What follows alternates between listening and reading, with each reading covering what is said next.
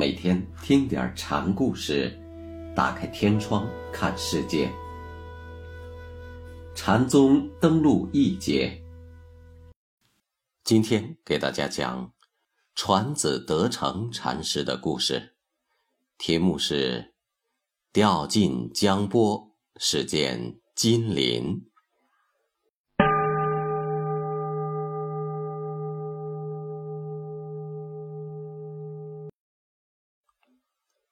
道无、云岩、德成三人从药山师傅那里学成后离开时，道无、云岩都去找个寺院住寺开法了，唯有德成却不这样。离药山时，他对两位师兄弟说：“你们二位应该是各据一方，弘扬药山师傅的宗旨。我这个人性情疏也。”不想住在庙里受罪，就愿去山水间，乐情自浅，逍遥自在。他日，两位兄弟知道我去的地方，如果你们遇到一个半个伶俐的后生，指点他来我这里，将平生从药山师傅那里所得到的东西传给他，就算不辜负老师的恩情了。三人就此分手了。德成一个人来到了秀州华亭，也就是今天的上海松江。他呢，给人摇船摆渡，是称船子和尚。渡船的生活是很悠闲的，不过禅师也有不惬意的事。从药山禅师那里出来这么长时间了。船子总想找个可教之人教一教，但过河的人多是些俗人。一位官人渡河时，见是个光头和尚划船，就问他：“什么是和尚的日常事？”听来蛮有那么个意思。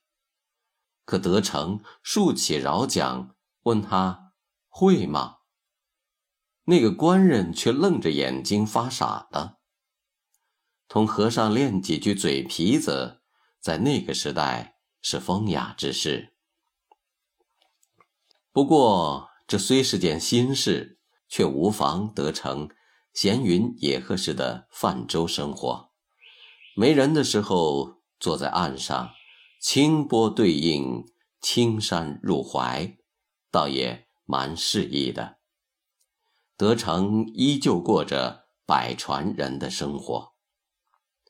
再说道吴，有一次，道吴去京口，也就是今天的镇江市，在那里他碰上一个家山和尚在上堂说法。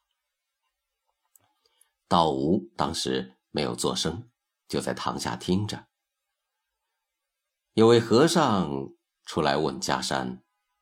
什么是法身？迦山说：“法身无相。”僧人又问：“什么是法眼？”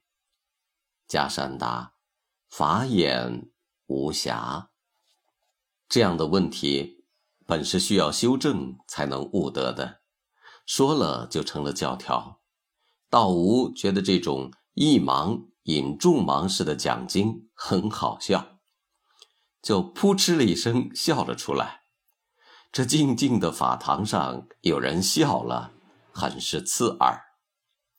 迦山可是不敢怠慢，赶紧就走下堂来，找到了道无，很诚恳地说：“我准是有什么地方说的不是了，让上座发笑了。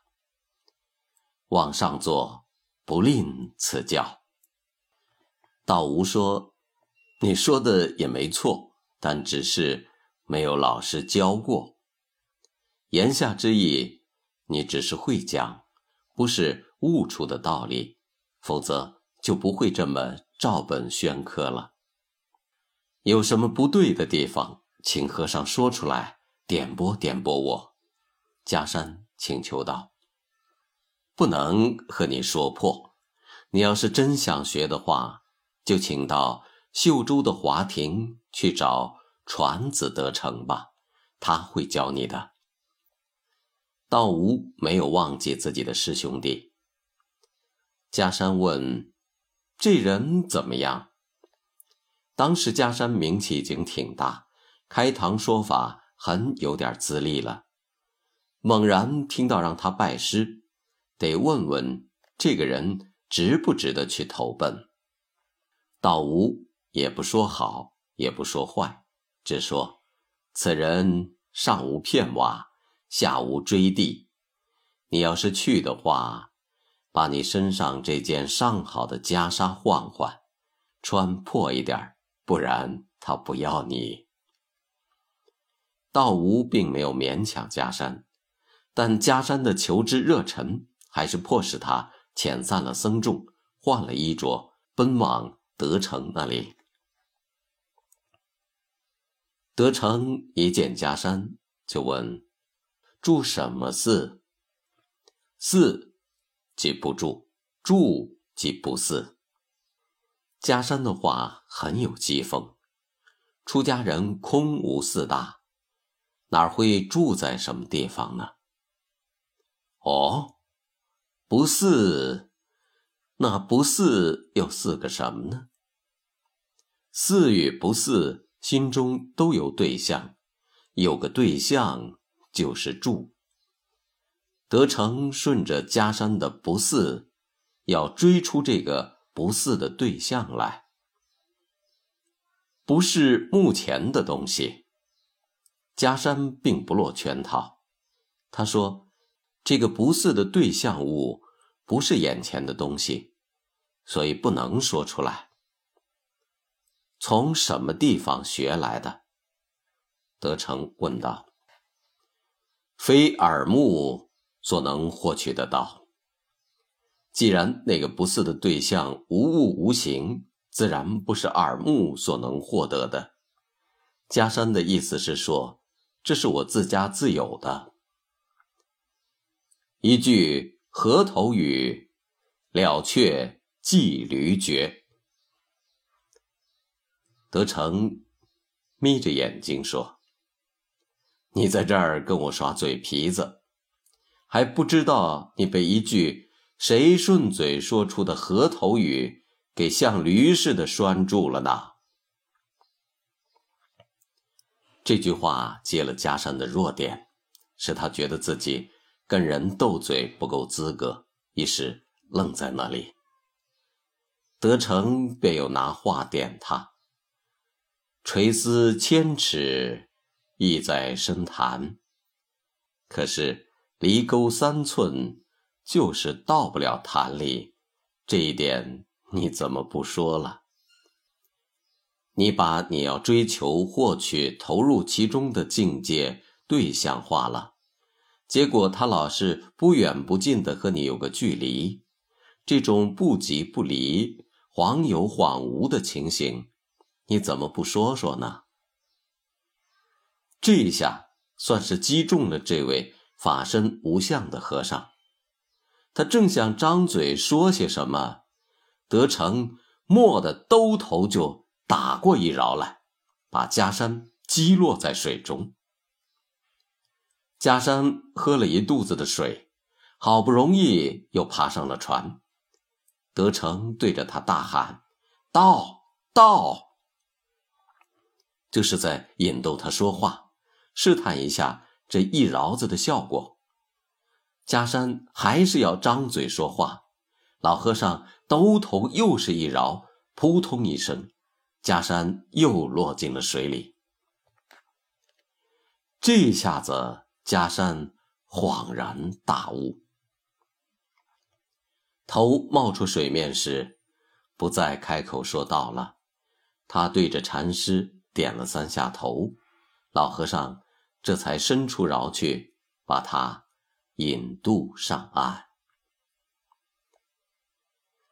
一个人一肚子的学问知识，一脑子的对佛的理解，可这些东西。并没有熔铸成为他的慧力，这样的学问知识有什么作用呢？假山不意间被人一棒打入水中，处在生与死的临界线上，他的法身无相、法眼无暇，怕是早飞到九霄云外去了。德成老和尚要的就是这样的效果。佛家讲三际脱空，空掉一切妄念，这一饶最能起到这种作用。迦山不会把法身无相当作救命的稻草，他现在只有用他求生的本能去折腾，这就行了。妄念的堵塞就被拔除了，他的本性就在这突发事件中显露出机用了。所以，脱空最真实的含义，就是要让这种被一切学问、知识等的。积习之物拔除干净，让生命的自信在本能的挣扎中显示出来。现在加山所要追求的那个境界，不再离他三尺了。他现在已经融入深潭之中，所以他也就不再开口讲道了。他已经知道，用比说话更有表达力的身体动作来对人说了。加山上了船，顾不得浑身湿透，说：“把丝线和钓钩都一时扔掉，怎么样呢？与深潭融为一体了，还要什么钩线去钓呢？”与道体合一的加山，是想抛弃一切无谓的寻求，就让那丝线飘在绿水中吧。是福是定，是有是无，任他去吧。道的至境，既无一法可求，也无一法可舍。正是在这不求不舍当中，道境含摄着万象。德成禅师告诉弟子：一味的住空也不对，空是为了更多的含容。语带玄而无路，舌头谈而不谈，语言可说出玄秘，但却无路可以抵达玄境。舌头说了等于没说，空即有，有即空。加山用一句“谈而不谈”的话，对老师的教诲做了一个总结。道无兄弟有眼力呀！得成对这位一饶开悟的弟子很是满意，这才说道：“钓尽江波，始遇金鳞。钓了这么多年的鱼，都把江水钓尽了，才遇到一只金鳞。”加山听到了这话，赶紧就把耳朵捂起来不听。德成如是如是的表示赞同。迦山是立根人，又有原先学问的底子，也就不需再留在这里了。师傅要学生走，临行时，德成嘱咐说：“你这一去，藏身之处没踪迹，没踪迹处。”莫藏身，既不住有，也不知空。我在药山禅师那里学了三十年，就明白了，就明白了这么一件道理。你今后别在城里居住，到深山老林里的绝头边儿、茅棚外找个可教之人教一教就行了，不要让药山的法寺。断在咱们手里呀！加山听罢老师的话，浑身还滴着水，就告辞了。走时一步一回头的，舍不得老师。忽听师傅背后喊了一声：“和尚！”加山一回头，老师竖起了讲饶，说。你还以为我有别的什么东西没有教你吗？”说罢，一脚踢翻了渡船，沉到水里，逝去了。这是德成禅师以死来坚定弟子的信心和决心。只要火传下去了，灯灭不灭，那都是次要的了。